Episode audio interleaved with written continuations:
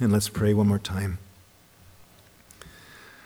O God, our gracious Father, of whose gift alone comes wisdom and understanding, bless the one who teaches and the one who learns, that all may look to you, the fountain of all wisdom. Holy Spirit, sanctifier of the faithful, enlighten our minds more and more with the light of the everlasting gospel.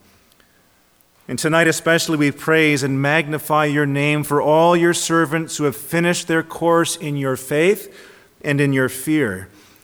And we pray that we too would hear the joyful voice Come, blessed of my Father, inherit the kingdom prepared for you from the foundation of the world. Grant this, O merciful Father, for the sake of your Son, Jesus Christ, our only mediator and advocate. Amen. Well, once again, it's a pleasure to be uh, with you here tonight, and it's especially a pleasure to talk with you about St. Augustine. I've been walking with Augustine for many years now, and those of you who know me well uh, know that it's a rarity in conversation before I bring up Augustine's name in one form or another. I've never stopped reading him, I'm always reading him, and uh, I, I think that he speaks to my heart like few others do. When I was, uh, when I was 20 years old, I purchased a very large volume uh, that had a collection of classic authors that had four authors in it. There was Augustine, there was Brother Lawrence, there was Thomas à Kempis, there was uh, Julian of Norwich, and there was Bernard of Clairvaux. And all of these authors are profound in their own way, and I read them all. I, I devoured all of these authors. Uh, but as I read through Augustine, as I read through his confessions, I realized that I was in the presence of one who towered above them all. And um, I, I want to say so much tonight. There's so much that I want to say, and so much that I was planning to say. And I found that I've had to kill my darlings. And I've had to cut and to hack and to prune and to, uh, to bring it all into, into something manageable this evening and to home in on something that I think is especially especially germane and significant for you tonight. So, what I want to do is to begin with some background biographical information on Augustine so that you have a sense of who he is and where he has come from and have some sense of Augustine's story. Augustine was born in 354 in the town of uh, Tagaste. Augustine, this is North Africa, and Augustine was of Berber stock. And uh, it's important to note that perhaps the greatest theologian of all time was uh, a native African. And I think this is especially important today, especially in our Anglican context, when there's been so much capitulation in the church that we've needed to go back and to look to the bishops of Africa to find out how to do gospel work faithfully. Augustine's father, Patricius, was a Roman pagan it wasn't until much later on his deathbed that he was baptized, a late conversion, but his mother, Monica, was a strong and devout and faithful follower of Christ. And when Augustine, as a very, very young man, began to wander down prodigal paths, God used the prayers and he used the tears and he used the sorrows and the agonies of a godly mother to bring that Augustine back home. In his confessions, Augustine tells us when Monica went to see a bishop, to share her profound sorrow and suffering on account of her son's waywardness, uh, and to encourage that bishop to talk to Augustine, to persuade him to come back into the church. She wouldn't take no for an answer. In fact, as you read the confessions, you get the sense that the bishop was getting a little bit annoyed. Just leave me alone, finally. And she was pleading with him and entreating with him and crying. And finally, he says to her, Woman, it can't be that a child of these tears should be lost. Even so, the conversion for Monica seemed a long time in coming. Augustine studied to be a, a rhetor, a, a, master of public speaking. And if you spend any time reading Augustine's sermons, you quickly realize what a powerful communicator he was. In fact, much later in life, Augustine had to subdue his craft, uh, and often he would just sit in order that his preaching wouldn't be by the persuasion of his rhetoric, but would be that by the power of the, of the Holy Spirit. He had to deliberately subdue his rhetorical, his rhetorical craft. Well, he studied to be a, a, a rhetor, and he eventually made his way to Carthage uh, to perfect his craft, and it's in Carthage that two very important things take place. First of all, Augustine becomes captivated by the theater. Augustine becomes captivated by the theater, and in that devotion to the theater, he finds himself sunk in a sensuality and in a depravity for which the theatrical shows were infamous. In fact, in many ways, it's not very different from today. There's nothing new under the sun, as the saying goes. For years leading up to this moment in time, Augustine had struggled with lust. He had struggled with lustful desire. It was one of his uh, most, if not the besetting sin in Augustine's life. And now, with the theater to entice him and to aggravate, aggravate that lust within even more, Augustine plummets. He plummets headlong into unbridled uh, sexuality and lust. It becomes his God. He lives to exercise his sexual desire. That's the first thing that happens in Carthage. The second is this in the midst of all this concupiscence, or lasciviousness, as he might term it, Augustine comes across a book. He finds a book. It's not the Bible, but it's a copy by, of a book by a, Roman philosopher and statesman whose name was Cicero. Um, the book was called the Hortensius. It's now lost. In fact, all that we know, or most of what we know about the Hortensius, comes from Augustine largely and what he reports uh, about it. But what we do know about the Hortensius, this book by Cicero, is that it was about happiness. And the happiness that Cicero describes is not to be found in following our sexual desire, not to be found in following our libido into sexual excess, but it's to be found in giving into our mind in the pursuit of wisdom. And Augustine is absolutely taken by Cicero, and he thinks that he sees a way out of the miry bog of his lust. And so Cicero wins Augustine over to the philosophical life. And so he follows us for a while. But even so, Augustine finds that he's still unsatisfied. Even Cicero, after these hopes of discovering the, the pursuit of happiness in philosophy, doesn't satisfy him. He's tried and he's tried and he's tried and he's tried, but he just can't get no satisfaction. Hey, hey, hey, that's what I say. he then tries to read the Bible. He goes to the Bible, but he finds that it's too unsophisticated. It's too plain and too simple. Cicero seems to have ruined uh, Augustine's appetite for anything less sophisticated and stylistically elegant as Cicero's writings. Augustine's developed a taste for the urbane, and the scripture, he thinks, is just stylistically uh, inferior. And so, what does he do? With the Bible not quite scratching the itch, Augustine turns to a form of spirituality that he deems has more sophistication. He turns to a dualistic or a Gnostic sect called the Manichees the followers of Mani. Now, those children who are here tonight, when I say Mani, you might think of the great mammoth from Ice Age. Well, this Mani was, was a different kind of Mani. He was a third century prophet from the, the, uh, the, the, Persian area. Uh, area. And uh, Mani took big swaths, big sections of the New Testament, and he interpreted them through a Gnostic lens so that anything that had to do with the material world, the material creation, all of matter was synonymous with evil. We can imagine what happens to the doctrine of the incarnation when all matter and all creation is necessarily evil. And beyond that, Mani taught that good and evil were co eternal principles, locked in everlasting struggle with each other, and a number of periods of, of gain and loss, gain and loss, back and forth between the realms of dark and the realms of light. And here you should hear echoes of J.J. Uh, Abram, right? There's been an awakening. Have you felt at the dark side and the light? The Millennium Falcon flares into view, and we all cheer and clap our hands. Well, this is all coming. This is all coming from this Gnostic dualism that the Manichaeans represented. Manichaeanism had a form of Christianity but it denied its power. It denied the absolute sovereignty of the one God who created all things and steers all history and shapes all events and overrules all evil for his glory and for his master plan. Tolkien got it right in his great myth, right? It's because of Melkor's discordant tune that the creation gets more beautiful, not less because God overrules all evil. He's not in competition with it.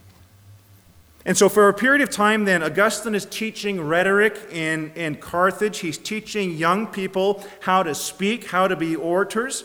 And then he goes to Rome, and then he goes to Milan. And uh, all this time, he's a follower of the Manichaean way. But eventually, Augustine loses the appetite for that as well. The disenchantment comes along, and it has to do with a man that he meets in Milan. Remember that Augustine is a teacher of oratory. He's teaching people how to speak, how to, how to be uh, uh, rhetoricians. And for professional reasons, he feels compelled to go and listen to a man who has a great reputation in the city for being a preacher, for being a powerful preacher. This man was named Ambrose. He was the bishop of Milan, and everybody regarded him for his, uh, his uh, capacity to preach. Well, Augustine walks in and he sits down to listen to Ambrose preach. And as he does so, he experiences something he's never experienced before. As he listens, Augustine feels that he's under some magnetic spell. The net surrounds him. He is pulled in as he listens not only to incredibly polished rhetoric, but compelling content as well. And so Augustine continues to go back to listen to Ambrose, to listen to him preach, and to bathe himself not only in that beautiful rhetoric, but to bathe himself in stirring, compelling doctrine. And as he continues to do this, Augustine finds that his heart and his mind are being strangely warmed every time that he hears Ambrose preach. And he finds himself increasingly convinced of this way and this truth and this life. But he still held back. He couldn't commit himself to the Lord. For Augustine could not, as hard as he tried, free himself from the bonds of his lust. He had already sired a son in Carthage with, uh, with a concubine, and in Milan he took another mistress. He was consumed with sexual appetite, and he couldn't let it go. Later on, he confesses a prayer that he gave to the Lord. Uh, he offered to God, Oh Lord, give me chastity and give me self control. But not quite yet.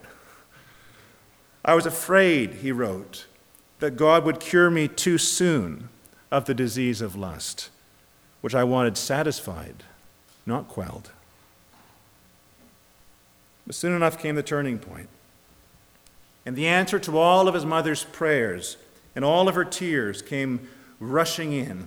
And he recounts it in Book 8 of his book, The Confessions. Augustine says that he was so tormented, so miserable, so crushed, so sorrowful over his sense of the captivity to sin that he flung himself down at the foot of a fig tree and he began to weep streams of tears. He could not get out of it, as hard as he tried. And he writes this He says, I was weeping with the most bitter sorrow in my heart when all at once I heard the singing and the voice of a child in a nearby house. Whether it was the voice of a boy or a girl, I cannot say, but again and again it repeated the refrain Take it and read. Take it and read. Tolle lege. Tolle lege. At this, I looked up, thinking hard whether there was any kind of game in which the children used to chant words like these, but I could not remember ever hearing them before. I stemmed my flood of tears and stood up, telling myself that this could only be a divine command to open my book of Scripture and read the first passage on which my eyes should fall. I seized and I opened the book containing Paul's epistles, and in silence I read the first passage on which my eyes fell not in orgies and drunkenness, not in sexual immorality and sensuality, not in quarreling and jealousy, but put on the Lord Jesus Christ and make no provision for the flesh to gratify its desires. And Augustine goes on to say, I had no wish to read more and no need to do so. For in an instant, as I came to the end of the sentence, it was as though the light of confidence flooded into my heart, and all of the darkness of doubt was suddenly dispelled. And then Augustine goes to his mother, and he tells her of his conversion, and she begins to praise God, and she begins to glorify God, saying, You, O Lord, are powerful enough O God, and more than powerful enough to carry out your purpose beyond all of our hopes and all of our dreams. Well, the rest, as we say, is history. Augustine was baptized in 387 on Easter in Milan, and then eventually he makes his way back to North Africa. He was eventually ordained priest and, uh, amid great public pressure, was made assistant to the bishop. And then they pushed him even further, the public did, and uh, they, they uh, exhorted him. He finally, he finally submitted to becoming bishop himself in the year 395. And Augustine preached in North Africa. Augustine pastored in North Africa. Augustine administrated, and most importantly, Augustine, Augustine wrote. He wrote, in fact, so much that you can spend a lifetime just reading Augustine. And of course, we have those three of his most important works the Confessions, his spiritual autobiography, the Trinity, which is his 15 books on the mystery of the oneness and plurality of God, and the City of God, this massive tome where Augustine decides to say just about anything he can possibly think of. Uh, and it takes a long way to make your way make your way through that. Now, by the way, I had the privilege when I was in fourth year of university, and in the English department of all places, I had the privilege of doing a reading study, a directed study on the city of God, um, and uh, I thank the Lord for that time with Augustine. Augustine has shaped theology as we know it. Augustine has shaped theology as we know it. His influence over the past 2,000 years is simply immense, if not incalculable. As the old saying goes, everybody stands on the shoulders of Augustine. And this is certainly true for us tonight in the Protestant church. His distaste for the prolixity uh, uh, of uh, Augustine aside, Calvin was so captivated with and absorbed in Augustine that writing to his colleague Farel in 1549, he simply says unaffectedly, You know with what respect I regard Augustine. For Calvin, Augustine was simply the chief, and he was the best, and he was the most faithful of the ancient fathers. And then there's Luther. Luther, who himself was an Augustinian monk until he realized that the gospel set him free to drink good beer and to eat good food. And most importantly, realized that he was free to get a wife to make him good beer and good food. Uh, and uh, he tells us that Katie was the best brewer in all Germany. Well, Luther, Luther prized Augustine as a teacher of the doctrines of grace. In fact, Luther's problem with Erasmus, with whom he had a prolonged battle of words, Luther's problem with Erasmus was that he hadn't read Augustine well enough. Had he understood Augustine, Luther writes, Erasmus would have understood Paul. That we're not made righteous by doing just deeds, but rather in becoming righteous people, we then go forth to produce the fruits of righteousness. But in the 16th century, Augustine lay hidden just as much as he lays hidden today, I suppose. Luther even admits that in his own order, his own Augustinian order, it didn't do anything to steer him to the writings of Augustine. Devotion, he writes, to my order did not compel me to approve of the blessed Augustine. Before I'd stumbled upon his books, I had no regard for him in the least. But having read Augustine, Luther then goes on to discover the gospel. And it's so very true for us to recognize tonight that the Protestant Reformation was a revival of Augustinian theology. The Protestant Reformation was a revival of Augustinian theology, and as Anglicans tonight, it's so very important to understand that the Anglican Church is a revival of Augustinian theology. And that's not to say that Augustine comes across as a quintessential Protestant. He doesn't. There's significant passages in Augustine that would, would cause us to be very puzzled, that would be very, very foreign to us. But there's an emphasis in Augustine on the sovereignty of God and the helplessness of the sinner and the doctrines of grace that the reformers understood to be central to his thought and, more importantly, understood to be central to the gospel. And so we read in Augustine lines such as these. And I've taken some things now from his little manual of the Christian faith called the Enchiridion on Faith, Hope, and Love. Speaking of the role of human merit in salvation, Augustine writes, It is only unmerited mercy that anyone is redeemed. It is only of unmerited mercy that any is redeemed. Or he writes, It is grace alone that separates the redeemed from the lost.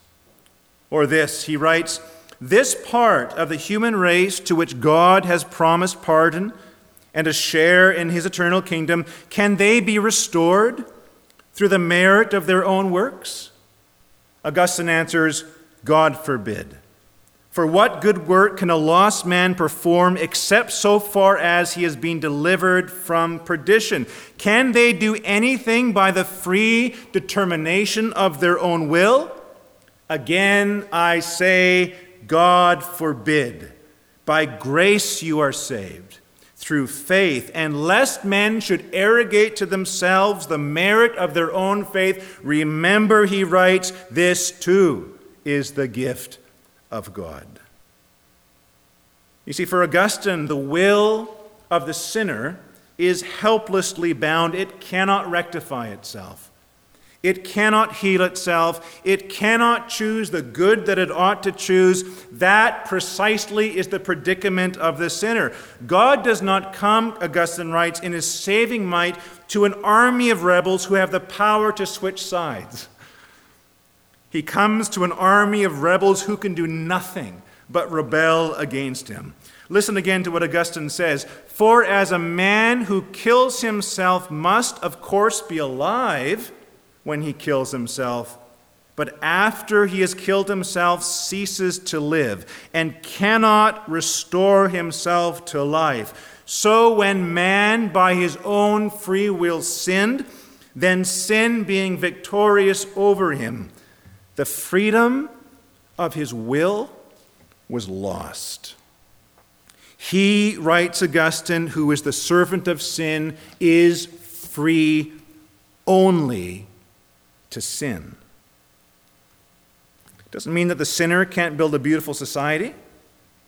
It doesn't mean that the sinner can't build marvelous buildings and write profound poetry and beautiful philosophy and fight against injustice and build national parks for our country. It doesn't mean any of this. A man or a woman bound in sin can do all of this, but they cannot do it for the love of God. They cannot do it for the love of God's glory, which is the end for which all of us were made.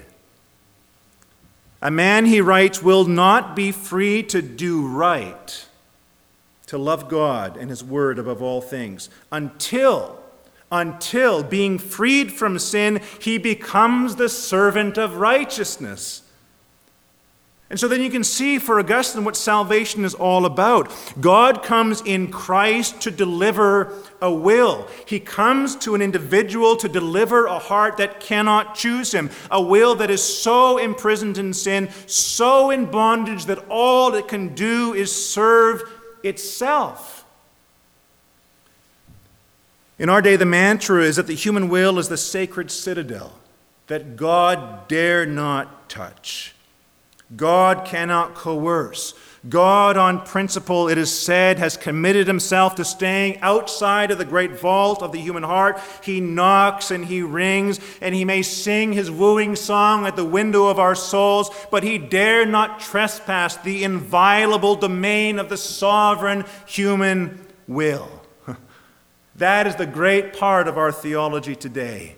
But listen to what Augustine says Who who will be so foolish and blasphemous as to say that God cannot change the evil wills of men, whichever, whenever, and wheresoever he chooses, and to direct them to what is good? Salvation is the rescue of the human heart. Salvation is the sovereign move of God by His Spirit upon the human will, taking what is fundamentally and absolutely dead to God and raising it up to new life so that it may now love God more than anything else. Because salvation is not affected, writes the Apostle Paul, by the one who wills. It's not affected by the one who runs, but it is affected by the one who shows mercy and who delights in mercy.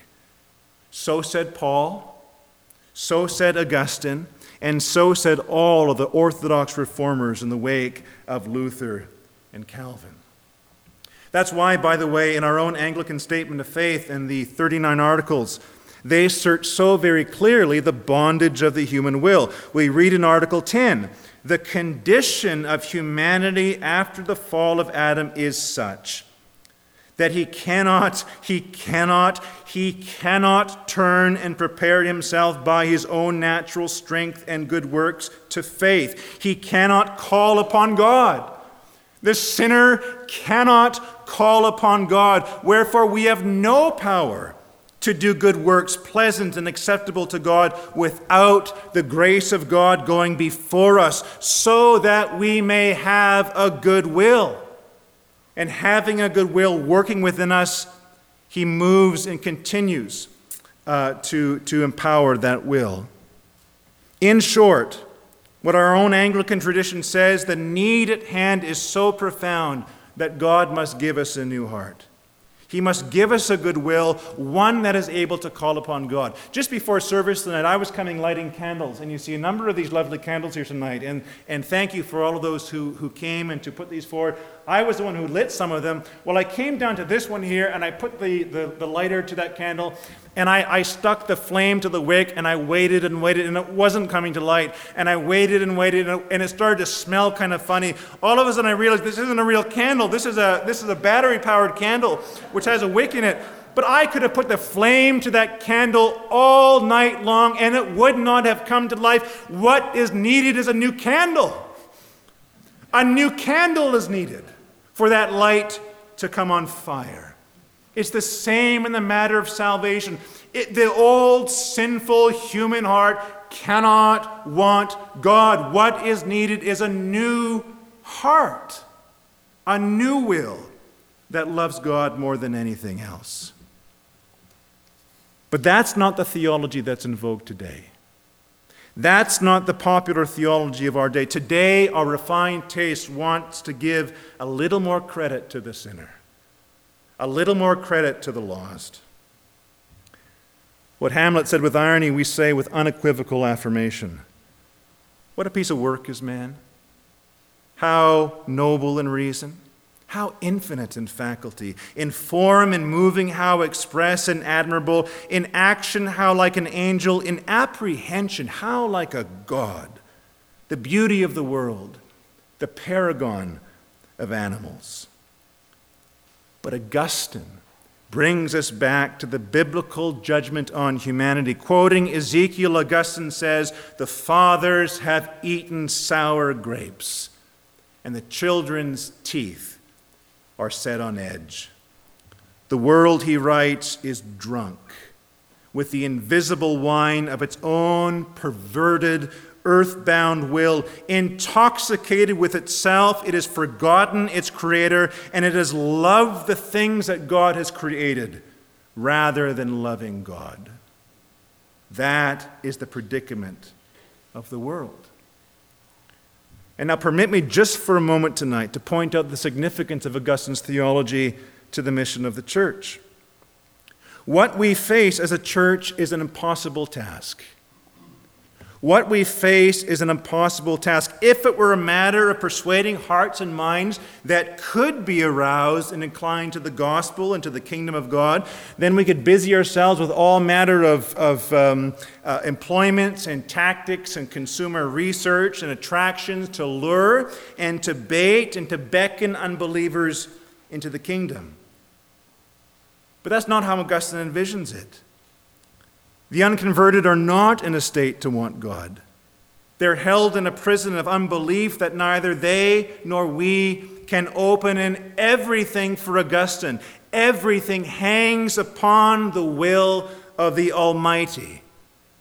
This is why, by the way, Augustine takes so very seriously the opening lines of our creed I believe in God the Father Almighty. Nothing happens, Augustine writes. Nothing happens but by the will of the omnipotent. Nothing can happen but by the will of the omnipotent one. The heart cannot turn to God except by the exertion of, of omnipotent power. Lazarus must be called forth out of the grave. The dead need to be brought to life, says Augustine. And so you see, I hope, where this places us as a church. It's not our persuasiveness. It's not how culturally savvy we are. It's not our pleasing aesthetic. It's not our eloquence or our superior wisdom. None of us can raise the dead. It is only the power of God. That's why the Apostle Paul refused to listen to the Greeks when he was coming. Do you remember when he was visiting Corinth? And he got on the phone beforehand and he talked to the Corinthians, and they said, Paul, we want you to come and to preach at Corinth, and we want you, Paul, to be a, a rhetorician. We want you to be an orator, Paul. Come on, Paul. Corinth really likes these things. They like their clever and their witty orators. Do your market research, Paul. I mean, come on. If you want to make an impact, give us some eloquence, Paul. Give us some wisdom. That will open their ears, Paul. And Paul refused it. He refused even to countenance the idea that their faith could stand on something as flimsy as his own wisdom. Because he knew that genuine human faith must be created ex nihilo. It must be, be created from, from nothing and only in the demonstration of the Spirit's power. And so Paul stumbles into Corinth in weakness and in fear and in much trembling. But he also came with the gospel and the message of a crucified Christ, and he came in the fullness and in the authority of the Spirit of God. You see, as a church, it's only when we fully realize the extent of human depravity, human sinfulness, human bondage and lostness, human opposition to God, that we will give ourselves exclusively to the only means by which we can save humanity, which is the preaching of the gospel of repentance and faith in Jesus Christ. And the gospel declared in the demonstration of the Spirit's power. It is only, as with Augustine, seeing how really bad sin is, that we will truly look to the omnipotence of God. And then, and then we will realize there is nothing more important for us to do than to seek the face of God.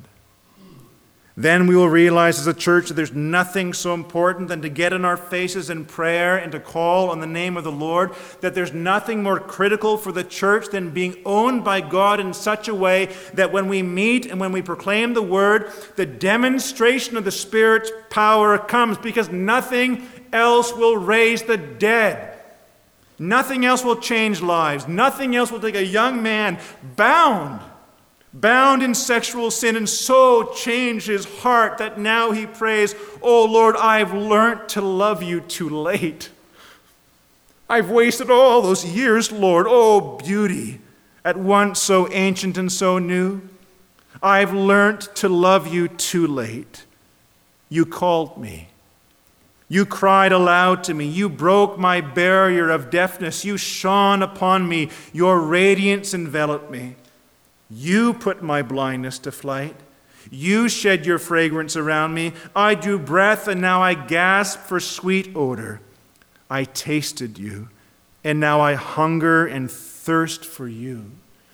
You touched me, O Lord, and now I am inflamed with the love of your peace.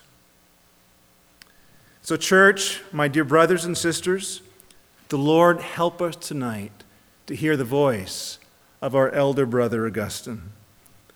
The Lord help us to ponder his words, and the Lord help us where it's right to follow in his steps.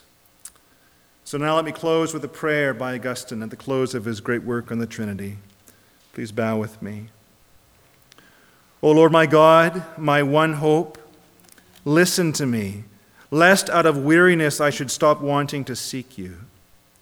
But let me seek your face always and with ardor. Do yourself give me strength to seek you. Having caused yourself to be found, and having given me the hope of finding you more and more, before you lies my knowledge and my ignorance. Where, have you, where you've opened to me, Lord, receive me as I come in. Where you've shut the door to me, open to me as I knock. Let me remember you. Let me understand you, Lord. Let me love you, O my God. Increase these things in me until you make me anew entirely. In the name of the Father, in the name of the glorious Son, in the name of the comforting Holy Spirit. Amen.